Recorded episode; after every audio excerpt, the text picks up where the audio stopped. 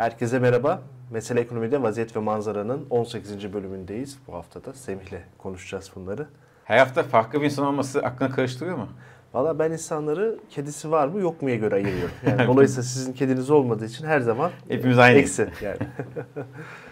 Ee, şimdi bu hafta her zaman gibi 3 konumuz var, 3 başlığımız var, anketimiz de var, onu da geleceğiz. Ama önce en sıcak, biz bunu Cuma günü çekiyoruz bu en sıcak gelişmeye başlayalım. Bugün Ocak ayı enflasyon açıklandı. Aylık bazda beklentinin üstünde bir enflasyon karşı karşıyayız. E, yıllık bazda ise düşüş devam ediyor.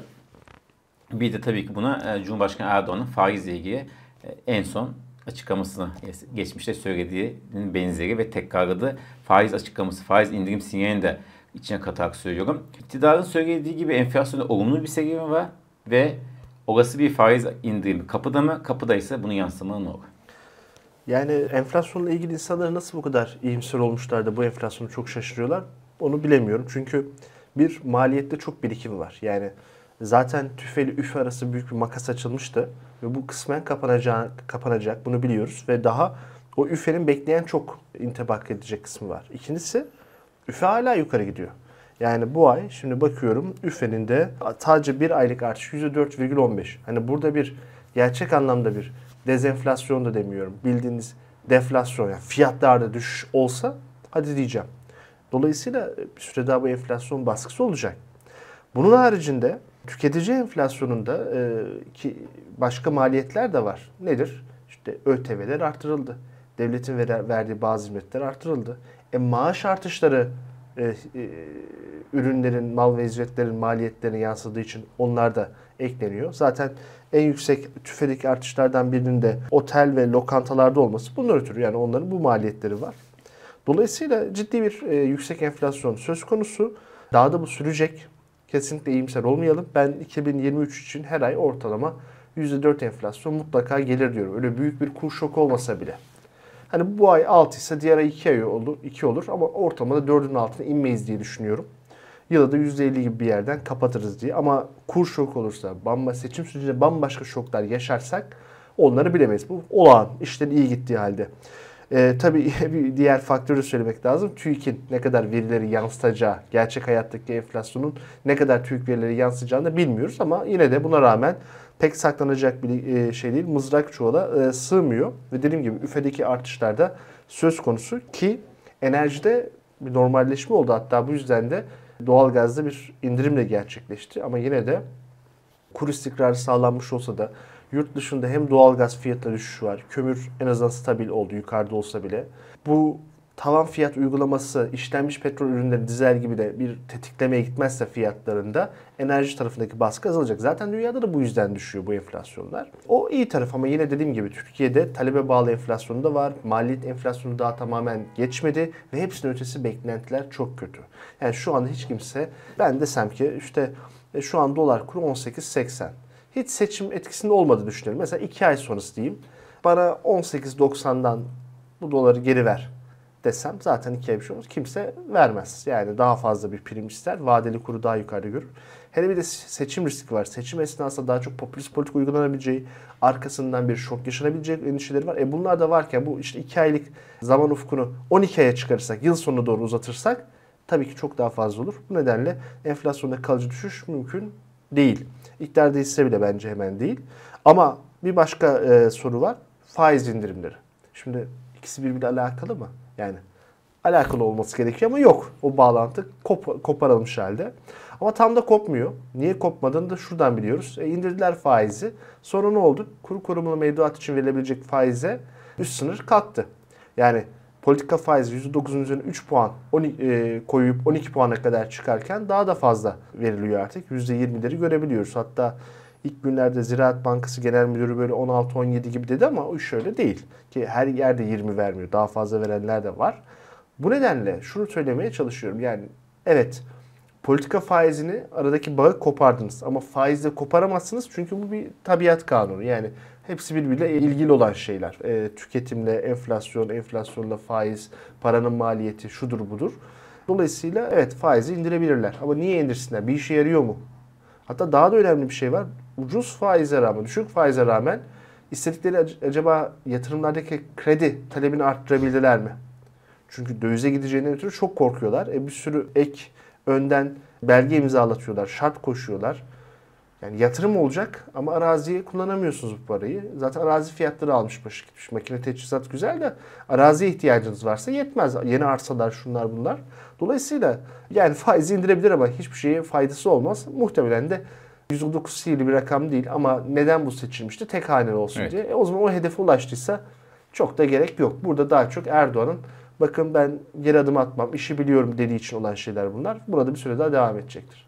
E, peki bu konuyu kapatmadan bu TÜİK'in enflasyon detaylarını yarım saat geç açıklaması bir teknik basit bir sıkıntı mıdır yoksa altına bir şey aramak lazım mı? Ne diyorsun? Yani öyle diyelim öyle olsun umarım ama şöyle bir e, gerçek var. Daha önce birkaç ama daha fazla 6-7 yıl evvelde Reuters e, motoru, robotu e, daha erken Erken. girmiş ve görmüştü. Yani ara ara bunlar oluyor. Art niyet olabilir ama ne kadar büyük etki? Şimdi Mesela bizim tahvil piyasamız e, ve döviz kurumuz bunlardan etkilenmiyor. Çünkü döviz kurunda neredeyse sabit kur gibi bir şey uygulanıyor. Tahvil piyasamızı da %10'un altına attık. Normalde işte enflasyon yüksek gelir, faiz arttırır, artırılmaz diye beklenti olur. Bunları etki ederdik. Dolayısıyla burada ne işe yarar bunu yapmakta bilemiyorum. Belki de sadece kurumsallığın bozulması, işte tek adam rejiminin getirdiği yerde niteliksiz insanlar, niteliksiz yatırımlarla olan bir sonuçtur diye düşünüyorum. Ama çok safta olabilirim. İkinci konuya geçelim. Küresel ekonomi için önemli ve yoğun bir haftaydı. E, FED 25 bas puan faiz arttırdı. Avrupa Merkez Bankası 50 bas puan e, faizi arttırdı. Ve tarım dışı Ocak ayına ilişkin tarım dışı istihdam verisi de oldukça pozitif geldi. 517 bin. E, bu üçü e, küresel ekonomide ne işaret ediyor? İngiltere de ekleyelim buraya. İngiltere. İngiltere Merkez Bankası. Japonya'da e, getiri eğrisi kontrolünü biraz daha gevşetmişti. %0,25'ten 0,50'ye doğru çekmişti. Yani her her yerde parasal sıkılaşma devam ediyor. Ancak e, sonlarına yaklaşıldı. Kanada bunu ilk bitirdiğini beyan eden ülke oldu. ABD lider e, finans siste- finansal sistemin lider e, ülkesi ve haliyle de onun merkez bankası dünyadaki bütün faizlerin ve döviz kurların hesaplaması temel alınıyor. E, yani e, işte ABD'nin gecelik faizi, Fed Funds Rate'den çıkan şeyler veya 3 ay, 3 ay vadeli ABD tahvilleri, 2 yıl vadeli ABD gösterge tahvil, 10 yıl ve 30 yıllık tahviller bunların hepsi bütün dünyada kullanılıyor. En önden giden de ABD'ydi. Ve ABD'de artık e, muhtemelen bir tane daha 0.25 yapacak ve daha da fazla yukarı gitmeyecek. E, ve %5 tavanla daha önceki 2008 sürecindeki yere de ulaşmamış olacak. Yani ki ben zaten e, bir e, secular stagnation denilen ebedi durgunluk, daimi durgunlukta ötürü de eğer Ukrayna savaşı olmasa bu kadar da artırılmayacaktı. Hiçbir zaman da tekrar dünyada çok büyük bir kriz olmadığı müddetçe faizler çok çok yukarı gelemeyecek. Bu arada krizlerde bazen faiz indirir, bazen çıkarılır. Onu unutmamak gerekiyor. Yani finansal istikrarı tamamen tarumar edecek bir durum olursa faizi arttırıp para miktarını da eş zamanlı arttırmak, birbirine çelişkili görülen politika e, mixleri, e, karışımı da mümkün. Şimdi bunun haricinde e, Avrupa Merkez Bankası oldukça ısrarcı. Hatta Lagarde'ın mesajları da bunu işaret ediyordu ama ben Avrupa Merkez Bankası'nın bu kadar sert bir şekilde sıkılaştırmayı sürdürebileceğine dair çok ciddi şüphelerim var. Ee, Neden? Yani kabaca e, Avrupa'nın 3, Britanya'nın 4, ABD'nin de 5 gibi bir yerde durması gerektiğini düşünüyorum. E, çünkü Avrupa ekonomisi zaten durgunlukta. Yani e, Britanya daralmaya Evet. geçecek. E, Fransa ile Almanya sıfır büyümeye çok yani durgunluk dediğim şey daralma olmasa da ve şanslı bir mevsim dönemi geçirildi. E, enerji fiyatları çok düştü. Enerji tayınlaması yapılmadı. Buna rağmen böyle. Avrupa'da başka daha geleneksel sorunlar var. Onlar çözülmedi. Borç sorunu da artarak devam ediyor. Ben bu ortamda Avrupa'nın çok da böyle iddia dediği gibi bir puan daha faiz arttırabileceğini zannetmiyorum. Hatta e, o da hızlıca ABD'nin arkasından 0.25'i geçer. Bir veya iki seferde tamamlayabilirmiş gibi geliyor bana. E, benzer bir şey Britanya için de düşünüyorum ki e, bu e, söz konusu. Asıl Japonya ne zaman daha fazla geri adım atacak? İlk adımı attı. Daha fazla geri adımlar mümkün olabilir. Çünkü piyasalar Euro dolardaki e, yukarı gidişi yani ABD'nin faiz artırımını durdurma mevzusunu bayağı fiyatladı gibi. Bence bundan sonraki asıl mevzu ilk faiz indirimi ne zaman olacağı. Eskiden 2023'te hiç olamaz denirken 2023'ün sonlarında olabileceği artık gündemde doğru. Ama hangi diklikte yani 25-25 mi? e, 50-50 mi sabit mi ya da arada veriye bakarak mı yapayım diye. Hedef tabii %2-3 arasındaki bir yer. Ee, ve buraya gelmek de bir yıldan önce de kolay olmaz. Yani muhtemelen biz bunları 2025'in e, Mart-Nisan aylarında ancak tamamlamış oluruz bu ki o esnada başka bir sürpriz çıkmazsa. Ee, ama e, Mart ayı ile birlikte bu küresel parasal sıklaşmanın e, faiz ayağının tamamlanacağını düşünüyorum. Sadece likiditeyi almaya başlamak lazım. ABD'nin e, Fed'in toplam bilanço büyüklüğü neredeyse 9 trilyon dolara çarpmıştı. Şimdi 8,5 trilyon doların e, altına geldi. İşte aylık neredeyse 100 milyar dolar diyelim. 95 milyar dolarlık bir daralma var. O hedef tabii her zaman öyle gerçekleşmeyebiliyor. Ama asıl biraz da ona odaklanmak lazım. E, muhtemelen bahsettiğim sıkılaşma döngüsü tamamlandığı zaman da 7 trilyon dolar gibi bir yere çekmeye çalışacaklar ki e, ABD ekonomisinde güçlü büyümesi toplam gayri safi yurt içi hasıla oranı %30 gibi bir yere indirecekler. Tabii işler dört dörtlük giderse onu olup olmayacağını bilmiyoruz. O yüzden de dünyada esasında en çok parasal genişleme yapan ülkenin sadece oransal olarak değil, oransal olarak Avrupa ve Japonya daha önde. E, ama aynı zamanda miktar olarak da iyice e, Avrupa'nın önde kalacağı bir yere doğru gidiyoruz. O yüzden de ben bu kadar çok e, faize bakıp da Euro e, artık ABD bitirdi. Bundan sonra Avro başta olmak üzere e, bir de diğer gelişmek ülke adına çok olumlu gelişirini fazla ezberci, kolaycı olarak buluyorum. Evet, göreceğiz bakalım nasıl şekillenecek. Çok değişkene bağlı tabii ki. Ve son konuya geçelim. Haftanın anketine. Ankara'daydın. E, Altı Masa'nın, artık Millet İttifakı diyebiliriz. Toplantısında mutabakat metninin açıklamasına katıldın. Onunla ilgili bir soru sorduk seyircilerimize. Dedik ki mutabakat metni Türkiye'nin problemlerini çözer mi? Çözerse ne ölçüde çözer? diye sorduk. %9'u oy kullananların günlük programları çözebileceğini söylüyor. %40'ı ki en yüksek oran orta vade problemleri çözer, sorunları çözer diyor. %32 uzun vade sorunları çözer diyor diyenler ki bu en e, olumlu bakanlar olarak diye düşünebiliriz. %19 da hiçbir programı çözemez diyor. Hem sonucu nasıl yorumluyorsun hem sen hangisine oy verdin? Yani öncesinde e, toplantıdan biraz bahsedeyim. Tabii. Hiç kolay değil altı parti bir yan yana gelmiş. İnanılmaz ideolojik farklılıklar olduğunu oradaki demografik yapıdan da gördüm. Yani bizzat da yaşadım. E, bu şu demek değil. Altılı masa hiç eleştirilmesin, her işi doğru yapıyor değil. Ama zor bir işi yaptıklarını da bizzat e, gözlemlemiş oldum. Tabi mutabakat metni önemli. Bazı arkadaşlar e, yorum yazmışlar. İşte kim bunları okuyacak diye. Zaten insanlar okuması için yapılmıyor bunlar. Bunları okuması gereken belli gruplar var. Bunlar yurt içinde ve yurt dışında belli karar merkezleri onların okuması için. Siz zaten bunları okuyarak oy vermiyorsunuz. Zaten ülkemizin vatandaşı okuyarak oy verseydi buralara gelmez. Dolayısıyla yani bunların yapılması gerekiyordu. Bunlar önemli şeylerdi. Ee, ama tabii bunlar tek başına seçim kazanılmaz. Ama seçime giden yolda o demokraside herkes eşit değil. Parası olanlar var, dış etkenler var. Bunların desteğini alabilmek için bu tip metinler önemlidir.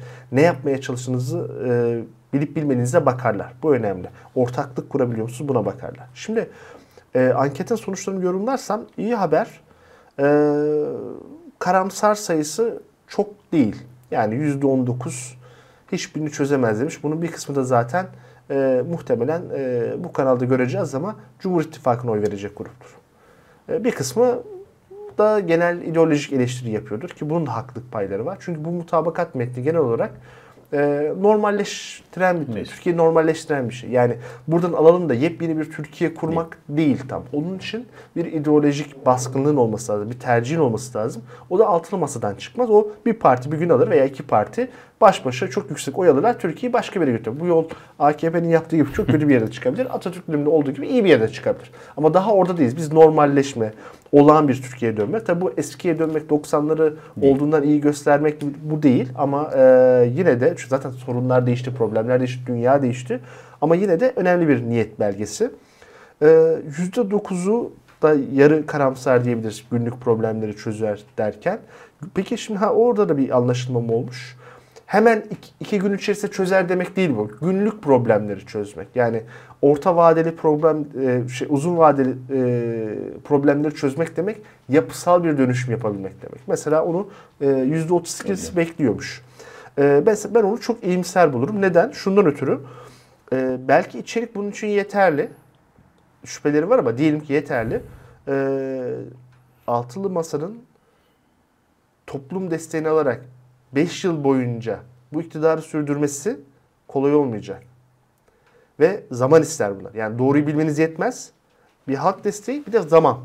O zaman olur mu? Orada şüphem var. Yani içerik iyi bile olsa acaba bunu yapabilecek zaman olacak mı? İkincisi de e, siyasi irade olabilecek mi? Birliktelik olacak mı? O yüzden uzun vadeli kısmına ben de katılmıyorum. Hiçbir şeyi e, düzeltemeze asla katılmıyorum. Bu çok çok yanlış, e, ön yargılı bir şey. E, ve buradan da herkese e, duyurmak isterim. İktidar tarafını, bugün iktidar tarafını çok tutanlardan değilseniz kesinlikle böyle bir karamsarlığa kapılmayın.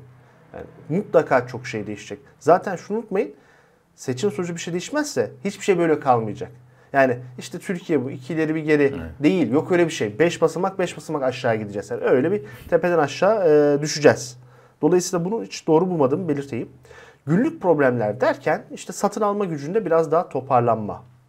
Ee, işte ekonomideki bazı kararları alırken ki o öngörülebilirliğe sahip olma. Şimdi biz döviz kuru nereye gideceğini bilmiyoruz değil mi? Çünkü piyasa belirlemiyor. Piyasanın dışında merkez bankaları bunu etkileyebilirler. Çok normal. Ben tamamen serbest kura da inanan biri değilim. Ama bunu yapan merkez bankaları neye göre, ne amaçla yaptıklarını beyan ederler. Onun arkasındaki bilimsel mantığı açıklarlar ve bizi ikna ederler. Öyle bir şey yok. Mesela niye 1880 e, seçildi? Ne var buradaki 1860'tan beri gıdım gıdım gidiyoruz. En fazla %1 e, değer kaybetti toplamda. Niye? Hangi mesela e, faiz, ülke arasındaki faiz farklılıktan ötürü mü buraya geldik? Krediler için en ideal oran bu mu? Ondan mı geldik? Dış ticareti böyle mi yapıyoruz? Hiçbirini bilmiyoruz. Böyle bir sihirli bir rakam. Nasıl %9'da faiz durduysa e, niye 9'da olduğunu bilmiyorsak bu da biraz böyle. Yani bu politikaların neden olduğunu tam olarak bilmiyoruz. İşte muhtemelen e, dolar kurunun geçen seviyesi olan, rekor seviyesi olan eski 18.40'ı çok üstüne çıkmasın. 20 de psikolojik sınır ama birazcık da ihracatçıyı güldürelim diye böyle bir denge bulundu ama belki de böyle değildir. Kimse bu dediğime doğru da diyemez, yanlış da diyemez. Çünkü kimse neyin ne olduğunu bilmiyor. Tıpkı %9 politika faizinin niye %9 olduğu gibi. Bu nedenle e, gerçekçi bir şekilde e, analiz yaptığımız zaman e, mutlaka ve mutlaka e, değişim halinde bir rahatlama olacak. Günlük problemlerde satın almaya dair de bir düzelme olacak ekonomik kararlar alabileceğiz, öngörüde bulunabileceğiz. Faizlerin ne derece e, nerede dengeye geleceğini birkaç ay içerisinde görebileceğiz. Döviz kurunda görebileceğiz. E, tabii bir cari açık var, dış borç sorunları var. Dış borç sorunu biraz daha rahatlar. E, çünkü bir kredi açılır Türkiye'ye. Ama e, cari açığı sürdürülebilir e, bir yere çekmek için döviz kurunun biraz çıkması gerekecek. Bunlar daha makul hallere gelecek. Yine de asıl mevzu şu.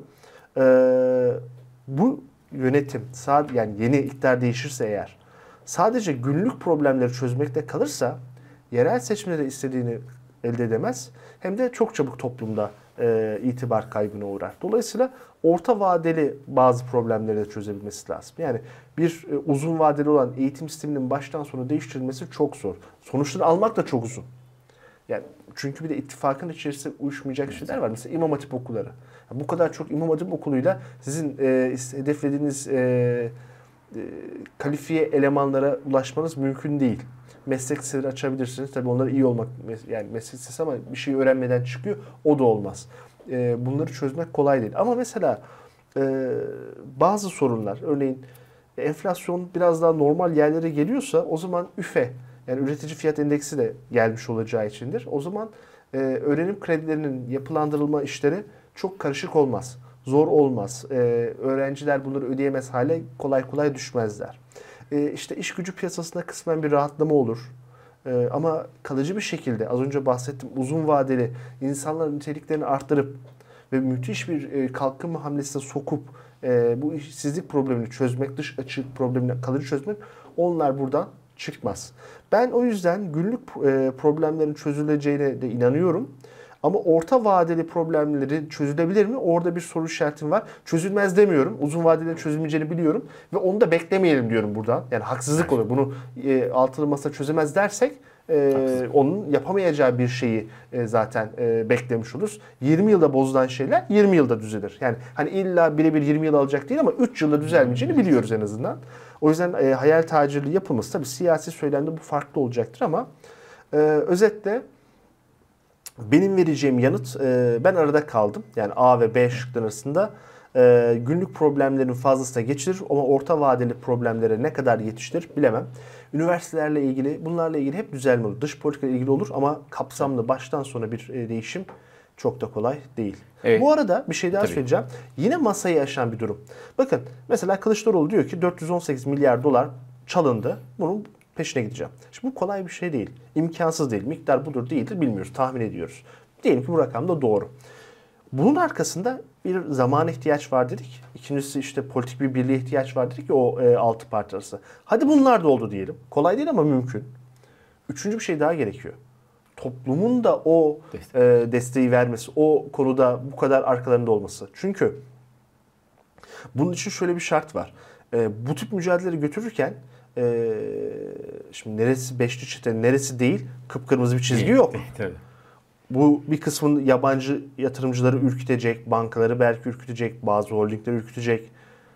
Yani dolayısıyla o muğlak yerin çizilme sürecinde belirli gerginlikler olabilir. İşte böyle zamanlarda toplumun e, eğer bu e, altılı masaya Millet İttifakı'na seçimi kazandıracaksa tamam ben ona kazandırdım hatta istediği milletvekili sayısını verdim yeter köşeye çekiliyorum deme lüksü yok. Arkasında duracak. Bu yoksulluk, e, yolsuzlukları sürekli e, çözüm, onlara ilişkin çözümleri destekleyecek. O esnada çıkan problemleri tam da bundan ötürü çıktığı için e, sineye çekecek, daha da devam edilecek, yüreklendirecek. Ancak bu olursa. Yani ben oy verdim, e, mührü aldılar, bu iş bu kadardır demek Evet. yok. Ondan sonra her şey gerçekleştirilemezse vatandaşın da biraz kendisini e, suçlaması gerekiyor. Ki şunu unutmayalım. Vatandaşımız da popülizme çok e, meyilli. Artı şuna da çok meyilli. Yap, çal, e, yaptılar ama pardon çaldılar ama yaptılar. Evet. Yani bu anlayışla sen gidersen e, zaten onları da gerçekleştiremezler. Dolayısıyla vatandaşın da bir kendisine bakması gerekiyor. Evet adayın belli olmasıyla birlikte muhalefet e, adayının belli olmasıyla birlikte bunlar daha ete kemiğe bürünecek. O da daha iyi e, seçim sonrası tahminler yapabileceğiz. Çok teşekkür ederiz. Evet ben de aynı görüşteyim. Yani Şubat ayının sonlarından itibaren daha böyle seçim süreci ve sonrası nasıl olur diye konuşmuş olabileceğiz. Ben teşekkür ederim. Bu haftalık da bu kadar. Önümüzdeki hafta görüşmek dileğiyle. Hoşçakalın.